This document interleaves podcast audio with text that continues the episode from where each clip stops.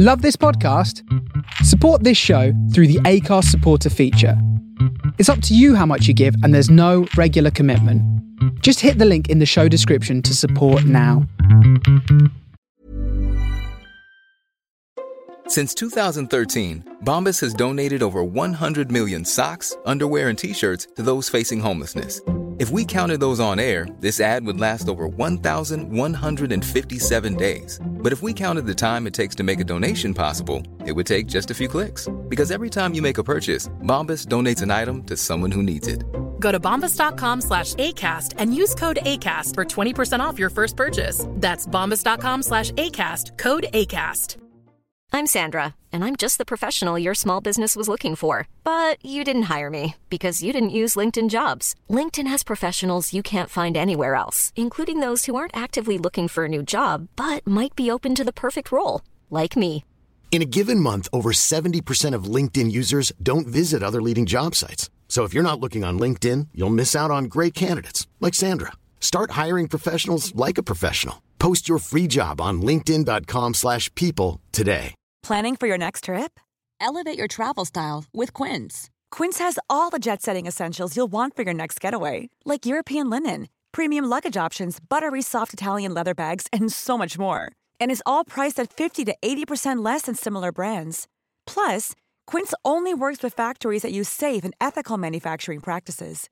Pack your bags with high-quality essentials you'll be wearing for vacations to come with Quince. Go to quince.com slash pack for free shipping and 365-day returns.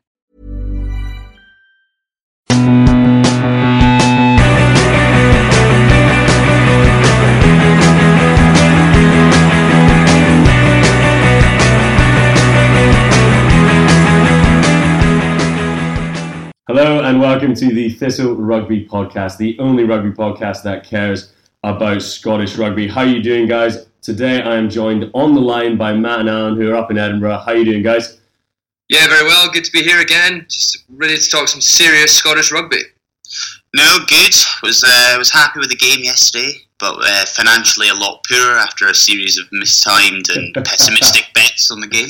So Yeah, well, that that'll happen, and that is why you're in charge of our betting segment, Alan.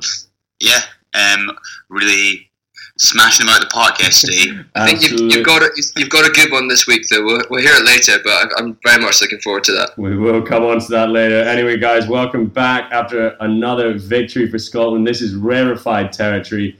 Two wins in a row and two out of three in the autumn internationals.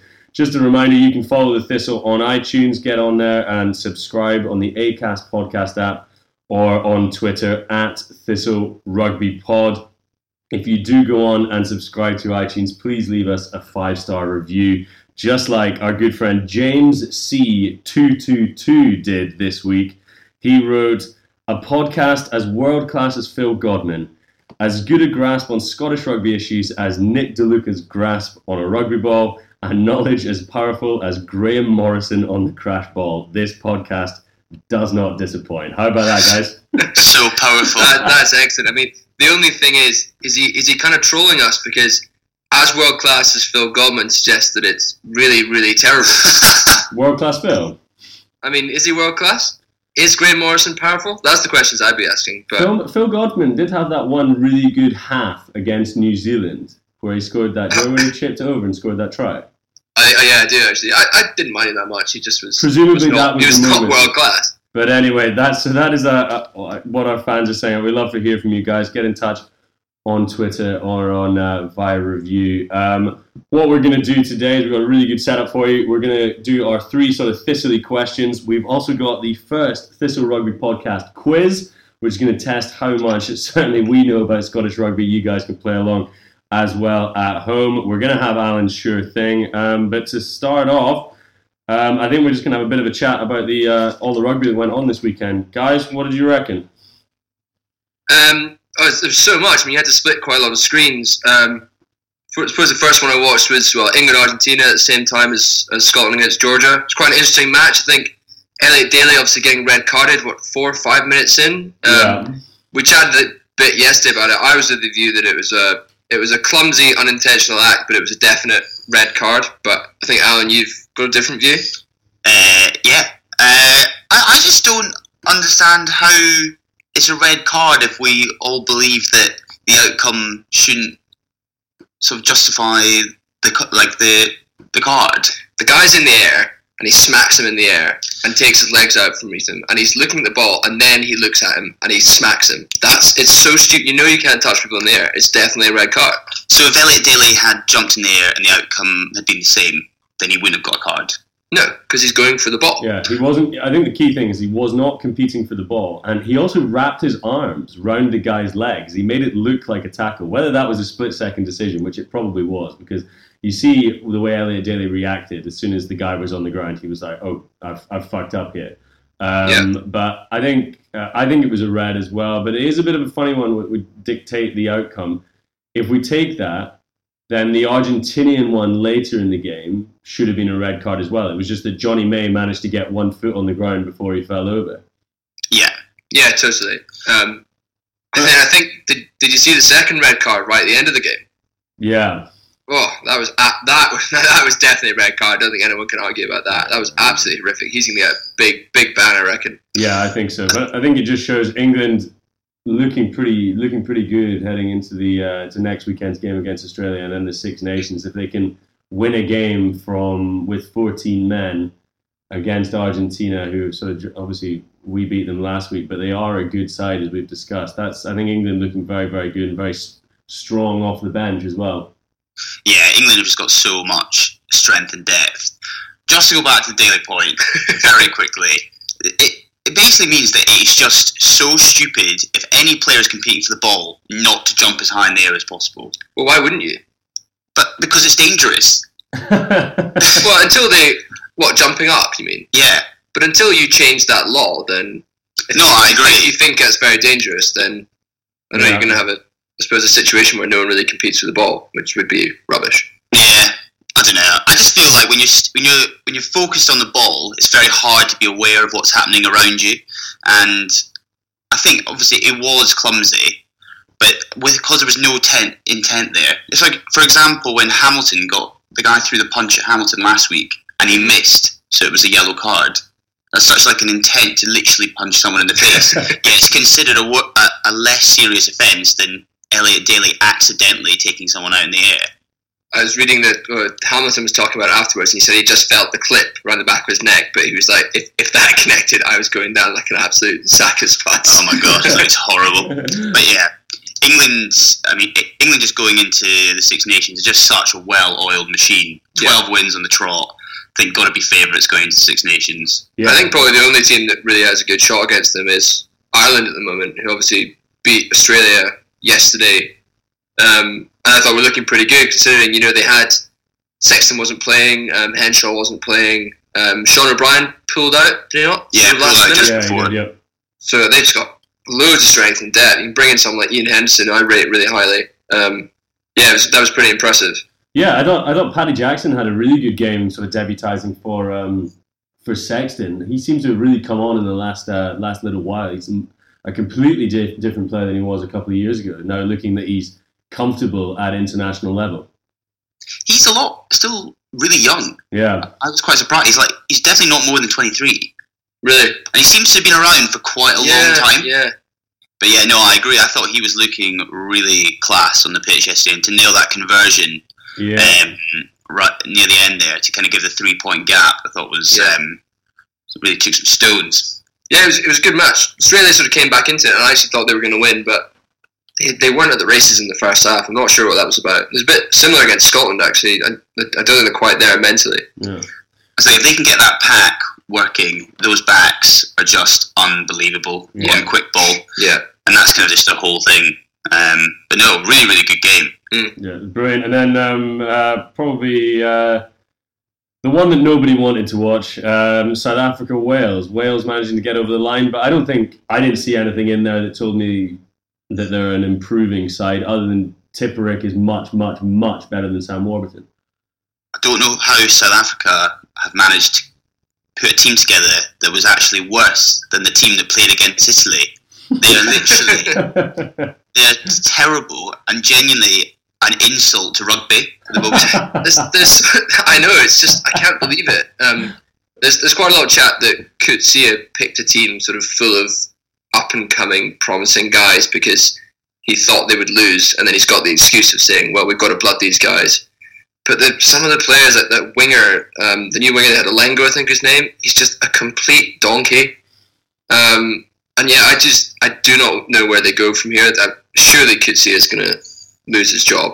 Yeah, no, he has to. I mean, they somehow managed to make Wales look slightly inventive, and Wales are god awful as well. Yeah, Yeah, they're- quite like the um, the Sam Davies guy that they brought on. I think Yeah, he's he a is good really player. I think if they want to change to a new style, I think they have to bring in players that aren't sort of accustomed to the, the Warrenball and play with a bit of heads up. So I think he's he's a good wee player to watch. The worry, I think, for Wales is that this win will gloss over a lot of problems for them going into the Six Yeah. Nations.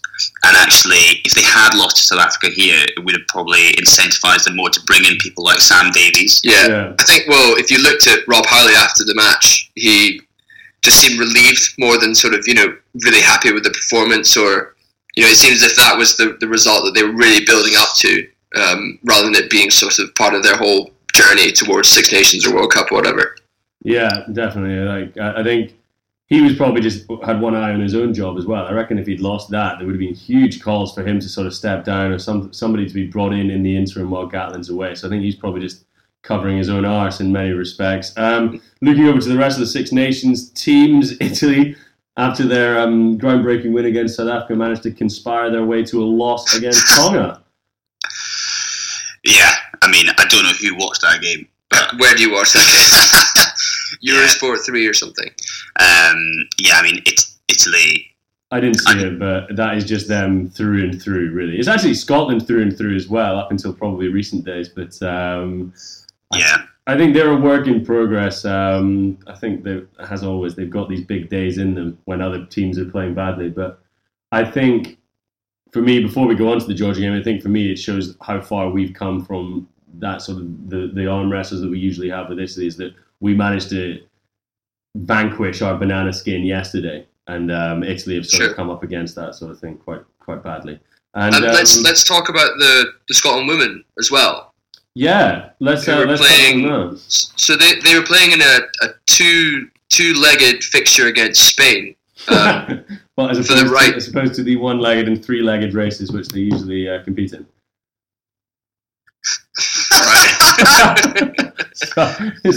Sorry, that is that is really bad. I apologize for that. I think we should keep that in. Um, so over two legs is what I was probably trying to say. yeah, very good. Um, so they played Spain for a place at the Women's World Cup, which I think is taking place next year. Um, and they played the first game at um, Scotstoun last week, lost 10-5, but I think we're hoping to. I think they played in Madrid yesterday, but unfortunately lost 15-10. Um, so that sort of continues their their quite bad record actually of competitive matches. But I think it's the first time they've got to that sort of World Cup qualifier stage, and there, there seems to be quite a few positives. Um, sort of widening the player pool. Shade Munro as a coach is a real sort of coup. Um, so I think there's sort of some some green shoots there. They- It's, they've it's got, something um, we're to keep an eye on. They have their they have a full time uh, full time player, sort of centrally contracted now as well. So that's a really big step that the the SRU is making the investment into the women's game, which will hopefully turn this tide um, of them sort of continually losing, which is a real shame. yeah. Absolutely. Well, I think the last one that we were maybe going to touch on was the New Zealand France game, just so we cover off all the Six Nations teams. Alan, you you watched it, didn't you? Yeah, I mean, I think France were pretty unlucky to lose this game, actually. I think um, they were sort of 10 6 down. Uh, I think it was in the near the end of the first half, and they put together this unbelievable passage play where everyone was sort of offloading. Fofana was just uh, making breaks, and but as he does, Beauden Barrett intercepted on the New Zealand try line and ran the whole ran the length of the pitch. And I think um, it just looks like France have sort of been given a new lease of life. I and I know I think from reading a bit of the Kiwi press this morning, I think they felt that they were quite lucky to get out of there with the win, mm. which is a a bit worrying for the Six Nations. And B is one thing I was wanting to ask: Do we think the Northern Hemisphere have now caught up with the Southern Hemisphere. I know at the World Cup when all four of the Southern Hemisphere teams were in the semi-finals, but now we see Ireland beating Australia, South Africa, and New Zealand all in the calendar year. England are unbeaten. Wales beating South Africa. It's it kind We, of we probably should have beaten Australia. It's at least a very close match. yeah, it kind of just seems like the it's kind of evened up. Whether it's they're getting worse or we're getting better, I think it's probably a mix of the two. Yeah, well, it's- it's- I, I think after these AIs, if you were to look at a sort of world rankings, obviously not based ex- entirely on points, you would have New Zealand sort of that top level, and then a little pack underneath them, which would be sort of interchangeable, maybe England, Ireland, Australia, and France. I would say sort of in that second tier, and then uh, moving on from that, you sort of um, that's where Scotland, um, Wales, South Africa would be. But I think that second tier group. England, Ireland, Australia, and France. They're pretty interchangeable at the moment, and I think that is good for Northern Hemisphere rugby. No, definitely. Yeah, I think so. And I think if you, I mean, New Zealand's results in the Rugby Championship, they were absolutely killing everyone. But they've not really come over to the UK and sort of really put a team to the sword apart from Italy. But who really cares about that? So Yeah. these things are cyclical and you never know. But Yeah, yeah, things are looking quite good. I think it's Scotland's aim now has to be what do we do to get into that next group? Yeah, yeah, yeah. definitely. And I think what that seems like a perfect segue, Alan. Thank you very much into our three thistly issues of the pod. Um, we're going to be talking about number one, what do we take away from uh, the Georgia match uh, yesterday? Number two, what are the main takeaways from the Autumn Internationals as a whole?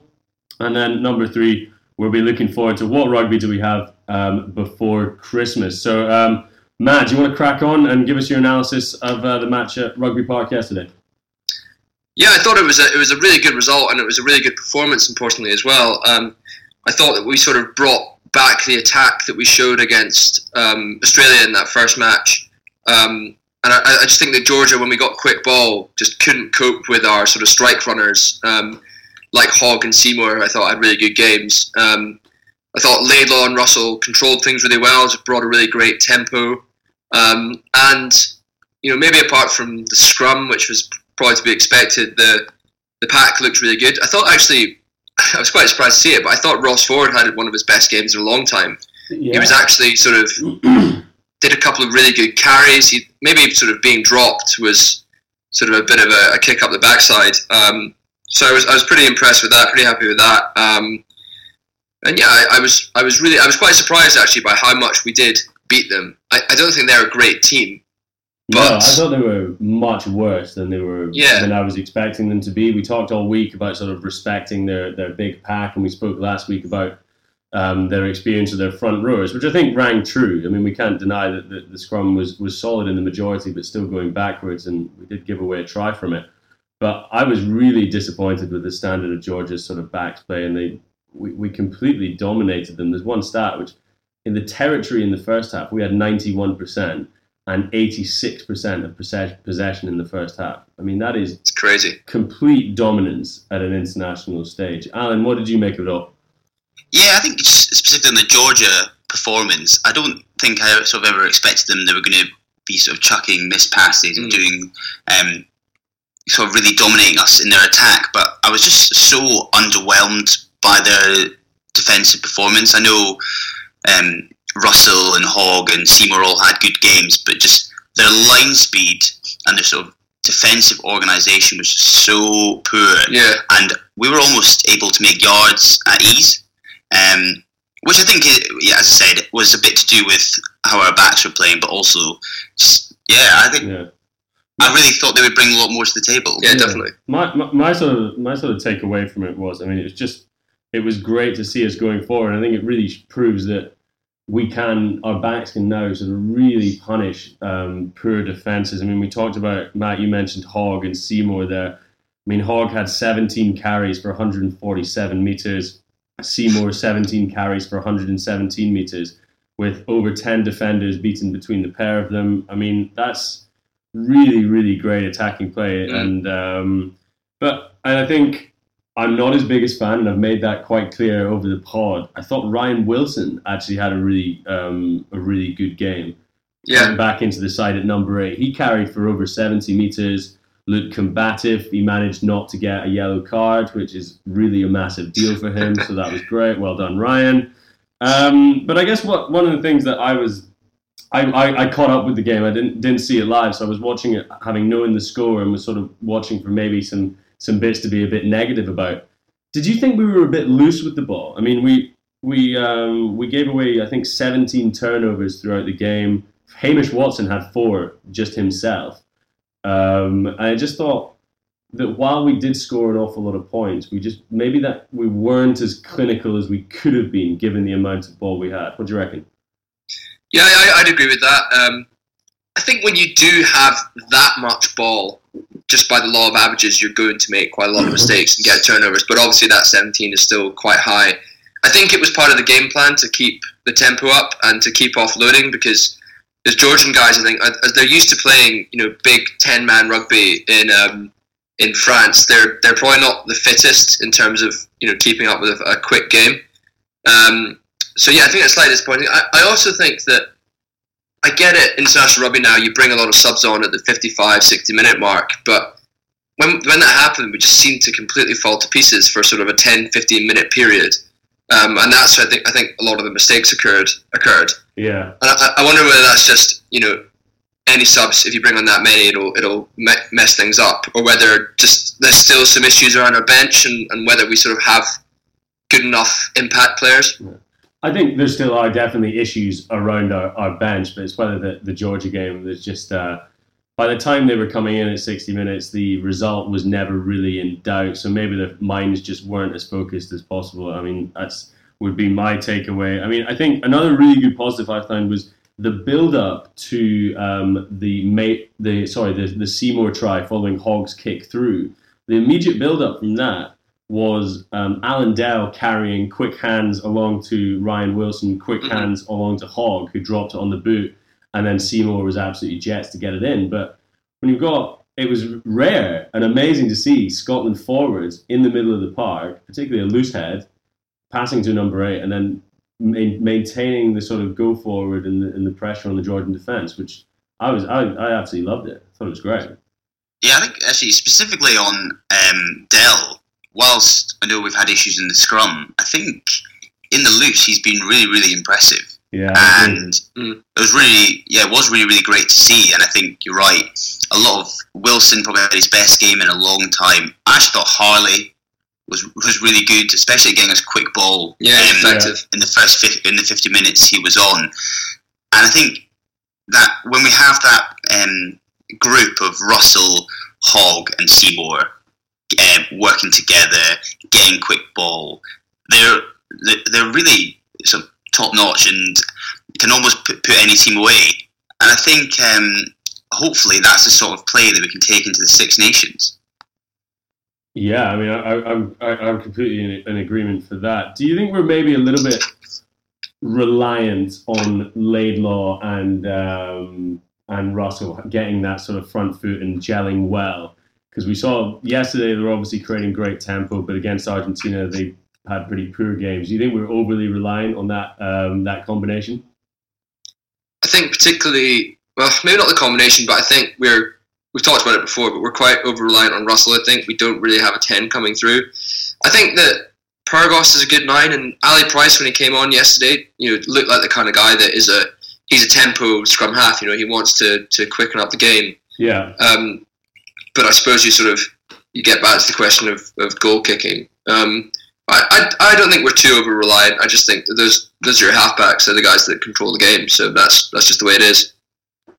Fair enough. Alan, any final thoughts on the, the Georgia game?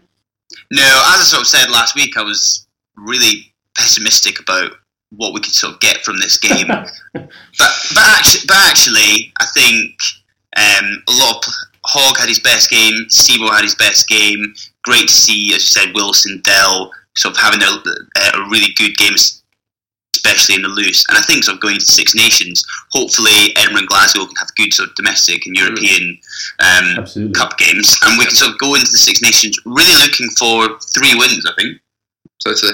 Yeah, I think so. I think it was a, a, a good final game and a worthwhile a worthwhile test um, because I think we turned a potential banana skin and uh, we, we, we got a win. and I just look back to the days. Do you remember the game against Japan, maybe like five or six years ago, when it took a Rory Jackson like last minute conversion to get us a win? And I just Yeah, think it was at we- Pittodrie. yeah, it was up at Pittodrie, wasn't it? And I just think it's maybe not a fair comparison, but I just think that the Scotland that we know and love growing up would have sort of scraped to a win against Georgia, I think. Like, look back at the 2011 World Cup um, when we played down in Invercargill. I think we won 15 11 or something, very tight, pure kicks. The manner in which we defeated Georgia and the tries that were scored, I think it's, it would be remiss if we didn't touch on Stuart Hogg's try yesterday, which was a brilliant, brilliant piece of individual skill, which I think shows why everyone's so excited about him um, for Scotland and hopefully getting a Lions cap. Yeah, definitely. I, I agree. I think it was a really, really positive overall outcome. Um, quiz time. Yeah, let's have a go. So this is the uh, Yeah. the, the first iteration of the Thistle uh, Thistle Rugby podcast uh, quiz. Matt has been uh, has put this together, so it's um, me versus Alan for the spoils. Please do uh, play along um, at home. Matt, take it away. Yeah, so so here we go. It's got a few few tasty questions purely about Scottish rugby. Um, so number one, if you want to write down your answers or whatever, um, we'll, we'll ask them at the end. Um, name the Scots that have been involved with the South Africa coaching team in the last five years. Is there more than one? There's two. There's two. Yeah. It's kind. It's not. It's not technically a trick question, but it, it's a. It's not easy. Well, so it's a difficult question. Yes. Go on then.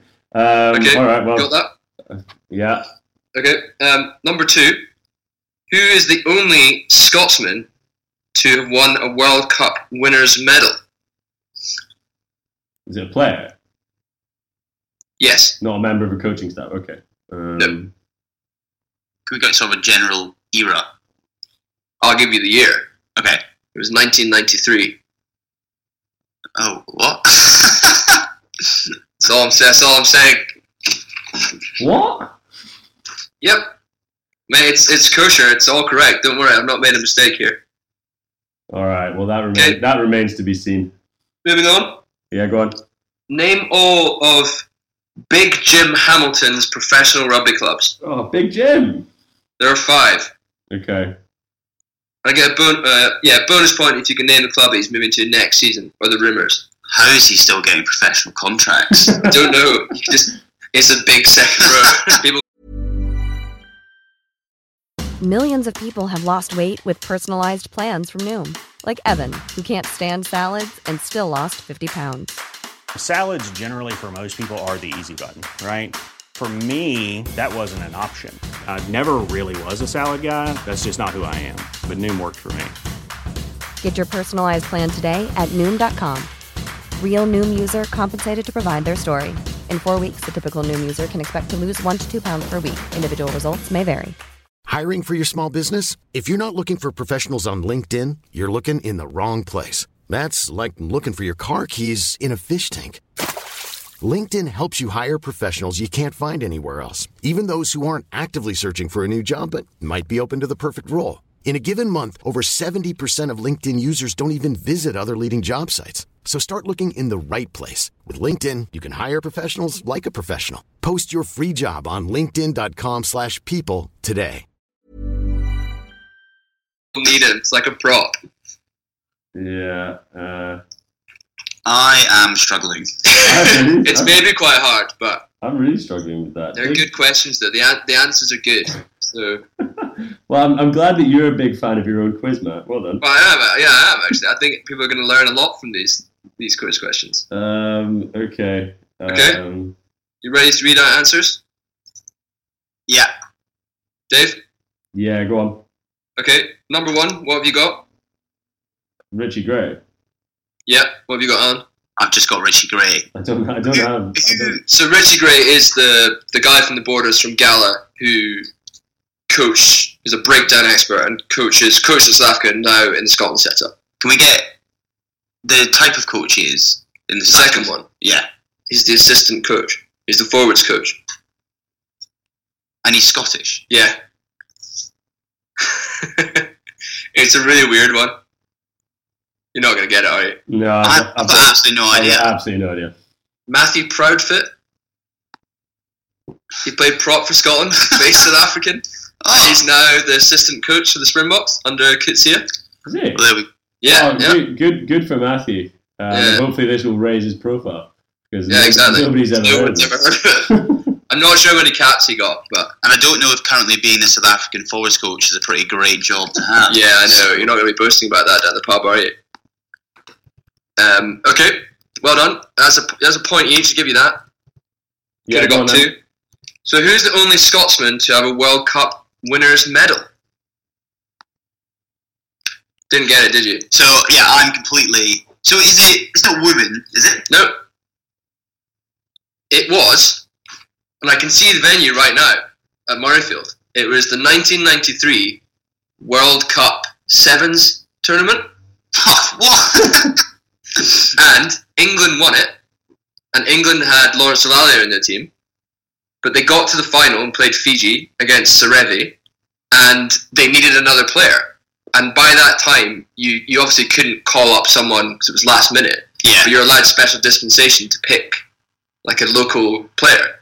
So they picked a player called Billy Dodds, and he didn't even get on, but he won a World Cup winners medal. Good old Billy. Who was? Yeah. Was he just like a kid that was had his boots with him? That fancied a I game? mean, he obviously was like an okay player, but yeah, he's the only that's taken from Lawrence Dallaglio's autobiography via my brother. So Interesting. There you go. I've, act- Yeah. I've actually just had a quick look up who Matt Proud Matthew Proudfoot is. yeah, yeah, He got 12 caps for the Glasgow Warriors, four caps for Scotland from uh, 1998 to 2000 and, uh, 2003. Played for Melrose, Edinburgh, the Leopards, the Blue Bulls, and Glasgow.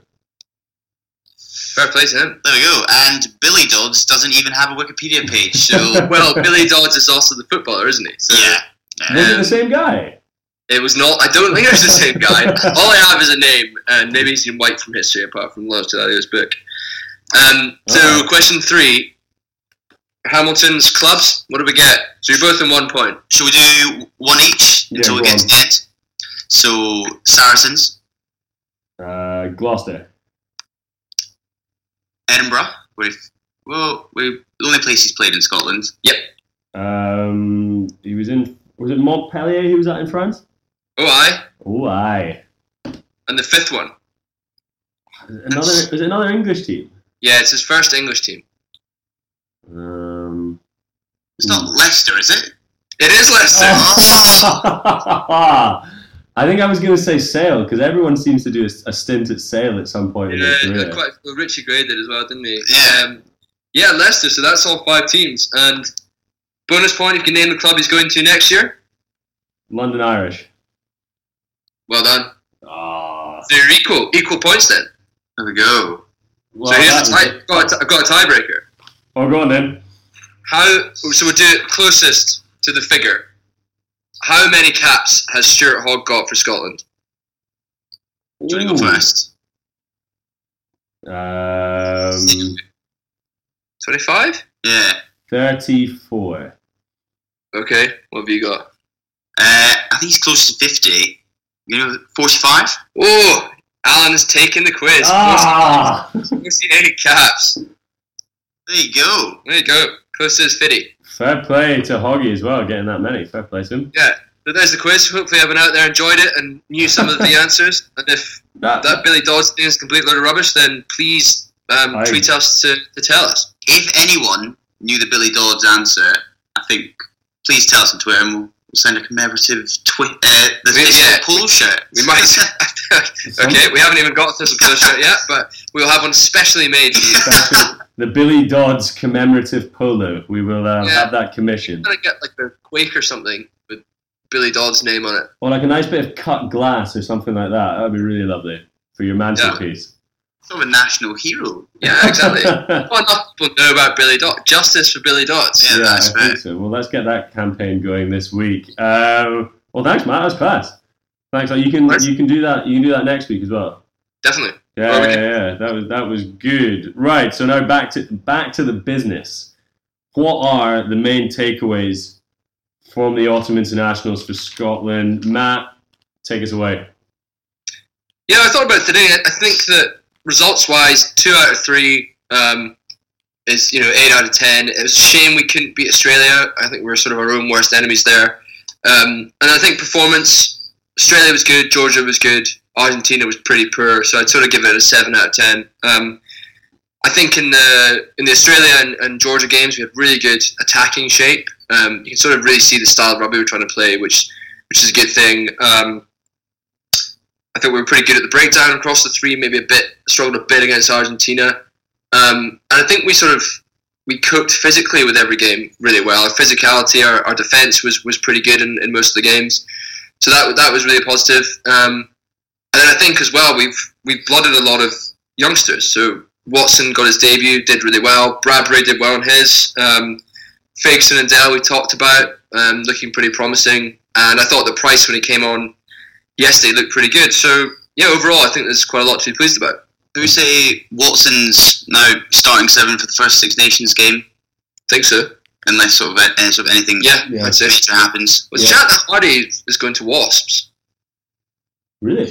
Just quite, yeah, I've heard that in Wait, the rumour mill. I, there's no real point for Edinburgh to have both. Yeah, exactly. Watson and Hardie. Yeah. So you might be a bad move. Yeah. Um, yeah, but yeah, what do you think, Al? Yeah, I think said. I think second row we're really strong and we've got depth. Back row, great, great to see Hamish Watson, and I think we're building depth across the back row. Centres again, Huw Jones, sort of the standout player mm, for the first two games. Again, just increases sort of the depth we have in those positions. And I think just from a worry perspective, front row and nine and ten, I think if we have injuries, they're real key yeah. key problem areas for us. And I think specifically at nine and ten, I do think it's a worry that if Finn Russell's not playing well, I don't think we play well, and I don't think we'll be able to beat any of the teams in the Six Nations apart from Italy and Wales. Yeah, fair. Hopefully Wales, but um, yeah, it's if if he's not firing and, and if Laidlaw has an off day, I, there's just no way I could see us um, being any any of the major nations, yeah. and I think that's a real big problem for us. Yeah, um, I, I, think so. My, my, my takeaways from it is generally we're on an upward trajectory, which I think is great. But I mean, I also look back and I think what was happening last um, last autumn, we had some really good wins, and then sure we got a couple wins in the Six Nations, but it was kind of business as usual once we got there. My sort of um, sort of stake in the ground is I want to see three wins in the Six Nations as a, as, as a minimum um, for this year to say that Scotland are on the on the right path. Um, and um, I think it'll be really interesting to see, looking beyond that, the impact that the transition between Vern Cotter and um, Gregor Townsend um, has once that once that takes effect. Um, so I think all in all, very good. Alan, I completely agree with your points in strength and depth, and I think it was great um, the back row specifically to see John Barclay, I think, playing some of the best rugby he's played in the Scotland jersey coming back. And he offers so much across the back row um, in any of those positions pretty well, to be honest. And uh, Hamish Watson, great. I'd love to see Bradbury coming through and doing some doing some more. And I loved the look of Ali Price when he came on yesterday. It reminded me of like Dan, the way Danny Care comes on to replace um, Ben Youngs for England He's just a little bit more attacking, really wants to make those little sniping breaks that can break a game down after 60 minutes when the uh, when the forwards are getting tired in that sort of um, that defensive guard position. So all good, but let's keep a hand on it. And I think, as I think Alan, you said at the start of these AIs, um, they don't really matter that much. And I I didn't I don't fully agree with that, but I think this team will be judged on its Six Nations performance. Yeah, it's um one area I just want to talk about briefly is the centres. I think probably going to Six Nations. We say Duncan Taylor and Huw Jones. Ooh. That's what I'd like to see. I thought Dun I thought Dunbar had his best game of the of the AIs yesterday. Before that, yeah. I thought he was a bit off the pace. Um, I I think he's a 13 playing 12, but he's lost his pace slightly. Um, and I think he's Hugh, looking real slow. He's looking quite. I just think since he did his knee or whatever it was, quite a big injury. And I think that Huw Jones is nailed on for that 13 now. Um, has Taylor played that much at 12? He's played 13, hasn't he? Even in the wing for Saracens. Yeah. Yeah. But you'd like to think he could slot in. That that would be a really good centre pair if it, if it like gelled. Yeah. No, I agree. Um, but I, I was also just going back to Russell as well. I think that in the wake of our project player chat the other week, um, that Phil Burleigh, the Edinburgh 10, is coming up to his residency being filled. And I think that maybe he's not going to push out Russell to start, but I think he's a really good backup 10 option. He can play 12 as well. I think he's obviously struggled a bit at Edinburgh because they're not, not not been very good, but I, th- I think he's a really class player. So I'm a bit more positive about, about him sort of being a backup. No, I agree. Actually, I think um, when Phil Burleigh comes in, that'll give us just. It, it definitely seeing him on the team sheet just gives you a little bit more confidence than it does Yeah. Heathcote, Spud. Exactly. Spud. pudding. The, oh yeah, the pudding. Oh god. Called the pudding. I quite like Yeah. Spud though as well. Spud's quite good. Spud, Yeah. Spud, is, Spud is quite nice, actually. Yeah, and I think if there's one player that I think has had a bad autumn, and they've gone down certainly in my estimations, which is probably the way the Scotland team should be picked.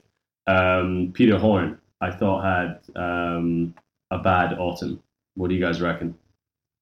Yeah, I think his autumn probably remembered for that missed tackle on Kuridrani. Um, I even thought when he came on yesterday, he just he struggled a bit with the physicality. I think that's his main problem. He's just not quite big enough, and because he does get shunted between ten and twelve, he's sort of seen as a utility back now. And if he comes on and plays ten, he's not that experienced there, but then he's too small to play twelve. So I think he's kind of caught between two stools.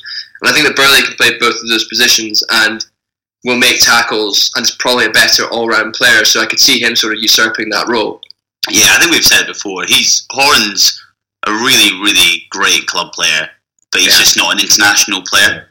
And I think that's been shown up on quite a few occasions. I know he had a great World Cup quarter final against Australia, but yeah, just, just too many times I feel like he looks that he's just a little bit out of his depth. Yeah, I think that's quite right. So I'll put you both on the spot right now. Who was the Scotland player of the uh, autumn internationals?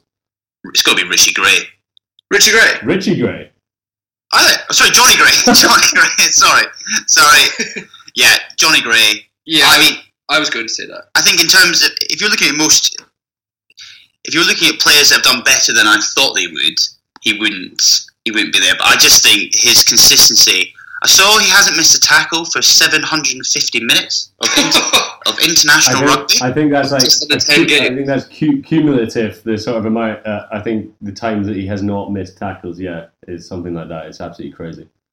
That's mad. It's, yeah, it's, and I just think he just keeps putting in world class performances week in, Yeah. week out. I And I actually think I- he, he's pulled up the pack in terms of performance. Yeah, I agree.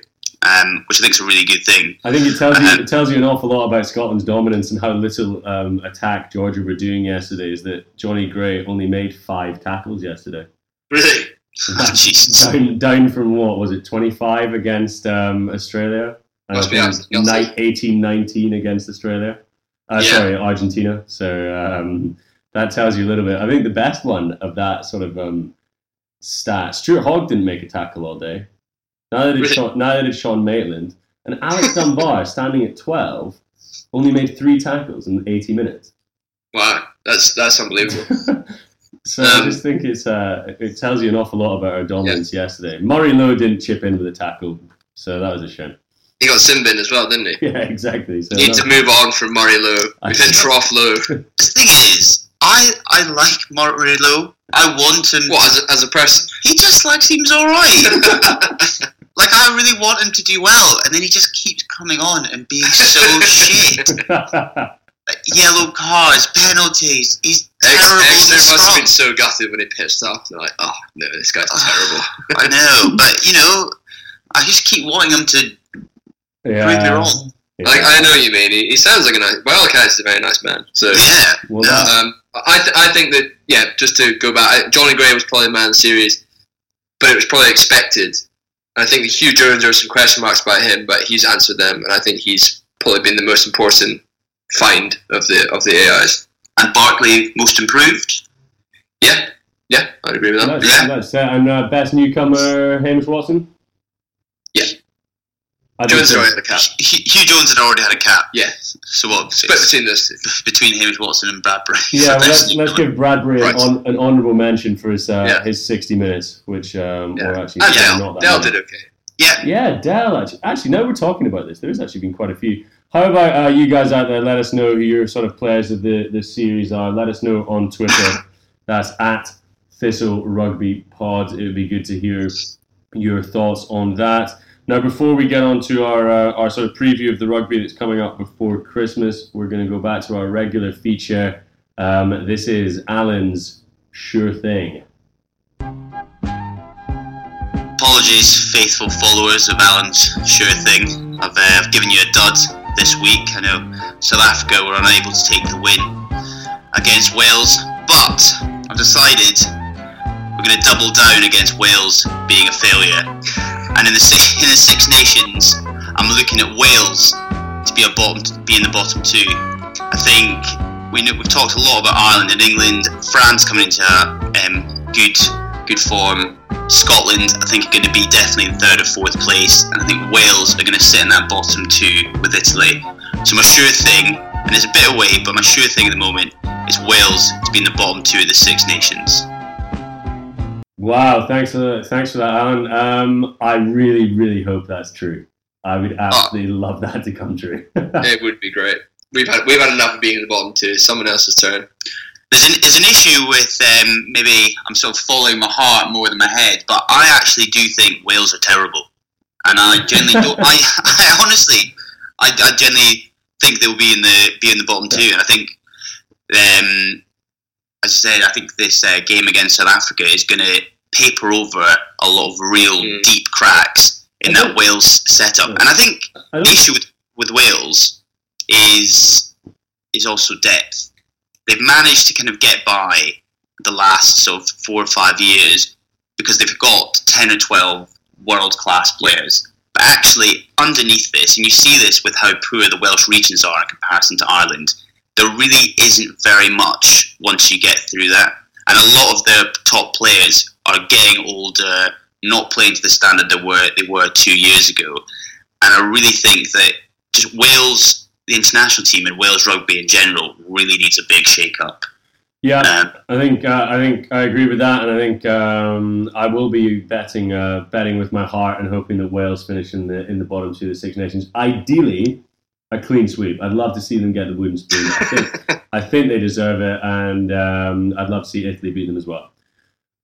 Yeah. So should we crack on to our final one? We have a look at um, what's coming up uh, before Christmas. Lots on the domestic and European agenda, Matt. Yeah, there's a lot, a lot to look forward to. Um, I mean, in terms of the domestic side, um, Edinburgh got Ospreys away um, next week. Um, Glasgow got Munster at home. They're two pretty important games, really. Obviously, the internationals back, and Glasgow coming off the back of a couple of losses, really want to get the show back on the road, and Edinburgh want to sort of try and bridge that gap between them and the, the sort of top of the pack. I guess looking specifically at Glasgow, you know, we've had two losses in the league, sitting in fifth.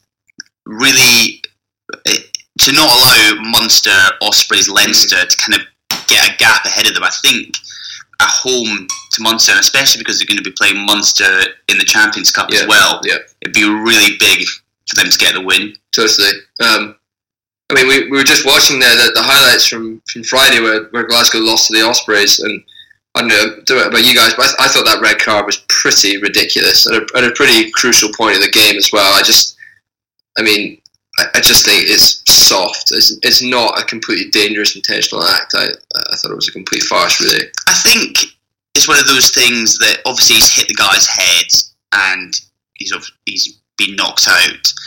But that sort of technique of going into a ruck must happen 15, 20 times minimum a game. You don't wrap your arms in a ruck; It Yeah. wouldn't work. So I wasn't looking at him. I don't think it was. It was maybe a bit reckless, but I just I don't think it was deliberate. So, um, but anyway, yeah, there's there's some other really good European games as well. So Edinburgh got Stade Francais home and away, two really big matches. Um, obviously Edinburgh I think are unbeaten so far in the yeah in the Yeah, Challenge they are. Cup. Um, and you know maybe I- I'm not sure if Stade Francais are going in top 14 this year, but they don't tend to travel very well. So if you get me one a, a win at home and a minimum, maybe scrape a win away. Um, pretty, some pretty good games, really. Um, and then Glasgow, more sort of excitingly, have got Racing Metro, um, both at home and away, which are obviously really, really crucial games if Glasgow do want to progress further in the Heineken Cup. Um, Yeah, I think what's your expect- um, what's your sort of predictions on how they'll get on there? expecting two wins, I think, is a, a bit much, but I think they need two wins. I, I think they'll win at home, but they'll lose away. Racing Metro haven't lost at home this year. Really, Yeah, Yeah, I think they're looking pretty. can't see that changing. it's, it's, it's just, but that's like French teams all over. Uh, Racing have won all their games at home and have won one game away. It's just like league is a complete joke. I just don't, I just do not get it. What is their problem? Bizarre. But yeah, and so yeah, I think obviously you all want to have the two wins, but going out to Paris and playing racing is real, real tough ask. And I think if you can get away from these two games with a bonus point win at home and possibly a losing bonus point Uh, away, yeah. You got to take that. So what's that? Five points, six points. Six points, That'd be class. and then you hopefully Munster and Leicester beat each other Yeah. home and away. Yeah, Because then I think once going into that, you'll have Glasgow playing Munster at home, and then they'll have Leicester away on the final day of um, the group stages. And yeah, you'd like to think that on top form we could win both those games. yeah, definitely. It's particularly if Leicester at that point maybe don't have anything to actually play for. Yeah, Um, you never know.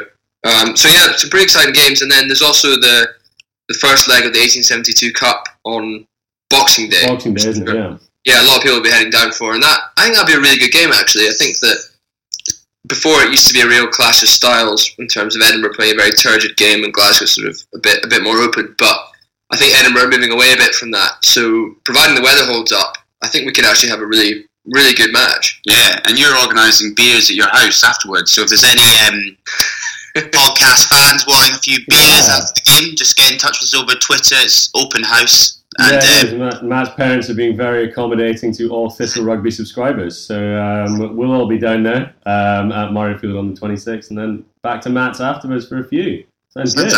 That's- I mean, the thing is, we do have thousands and thousands of followers, so the house might house might be a bit cramped. You can maybe get a, a roll and sausage, but we'll see. What Project call- X Murrayfield. Project is very good. Yeah, exactly. exactly. Now, um, any other business, guys? Or are we uh, coming to an end? No, I think that's that. Oh, we, we did we did find out. I don't know if we mentioned it on the podcast, but who was before, but who's uh, bankrolling Irvine Rugby Club? Oh, yeah, the guy who signed um, Nicky Little. Yeah, so through through you know our vast um, network of contacts, we found out that it was um, Sir Tom, the Tom Yeah. Tom McKillop, Tom, Yeah, yeah. that was it. yeah, who was the chairman of RBS at the time when the infamous Fred the Shred. Oh, good. So he's Was got, he's he- got, a, he's got a long past of um, paying far too much for assets that are going to underperform. Yeah, underperform. exactly. So I don't know whether they're going to have to write down that Nicky Little investment. I assume it'll be quite soon. Um, so yeah, he's a, I think he's an Irvine local, and um, he's the one supplying the cheddar. Do you think the um, do you think the Scottish government would bail out Irvine Rugby Club like they uh, like we had to bail out RBS? They are too big to fail. So Uh, that, that is that is I think that's their motto underneath their badge, isn't it? in Latin, yeah. yeah, it is. What do you think Nicky Little was, was thinking when he uh, got dropped off at Prestwick Airport Oh, and got driven to Irvine to play his first game? I mean, I I just, I don't even know. I, I just think it's absolutely crazy. But understand. that, that's the man supplying the money. So fair play to him. it's fair, it's a free market. If I had that cash, I'd probably put it into to Stumel. So Yeah, yeah, good good good on them, and I hope it's a success for our our, our fans down at Irvine uh, Rugby Club. Um, thanks a lot for coming along, uh, guys. We um, had a great time chatting through the whole Autumn Internationals. We will be back next week, chewing through the domestic and um, looking forward to all the European stuff and the Six Nations coming up. We are Thistle Rugby Podcast at Thistle Rugby Pod on Twitter. You can follow us on iTunes and the Acast podcast app. Please get on there, subscribe, leave us a review, and uh, let us know what you think. Um, but for another week, it's goodbye from me. Bye from me. and it's goodbye from me. Thanks, guys. See you later. See ya. Hey, it's Paige DeSorbo from Giggly Squad. High quality fashion without the price tag. Say hello to Quince. I'm snagging high-end essentials like cozy cashmere sweaters, sleek leather jackets, fine jewelry, and so much more. With Quince being 50 to 80% less than similar brands. And they partner with factories that prioritize safe, ethical, and responsible manufacturing. I love that. Luxury quality within reach. Go to quince.com slash style to get free shipping and 365 day returns on your next order. Quince.com slash style. When you make decisions for your company, you look for the no brainers. If you have a lot of mailing to do, stamps.com is the ultimate no brainer. Use the stamps.com mobile app to mail everything you need to keep your business running with up to 89% off USPS and UPS. Make the same no brainer decision as over 1 million other businesses with stamps.com. Use code PROGRAM for a special offer. That's stamps.com code PROGRAM. When you need mealtime inspiration, it's worth shopping Kroger, where you'll find over 30,000 mouthwatering choices that excite your inner foodie. And no matter what tasty choice you make, you'll enjoy our everyday low prices, plus extra ways to save, like digital coupons worth over $600 each week. You can also save up to $1 off per gallon at the pump with fuel points. More savings and more inspiring flavors make shopping Kroger worth it every time. Kroger, fresh for everyone. Fuel restrictions apply.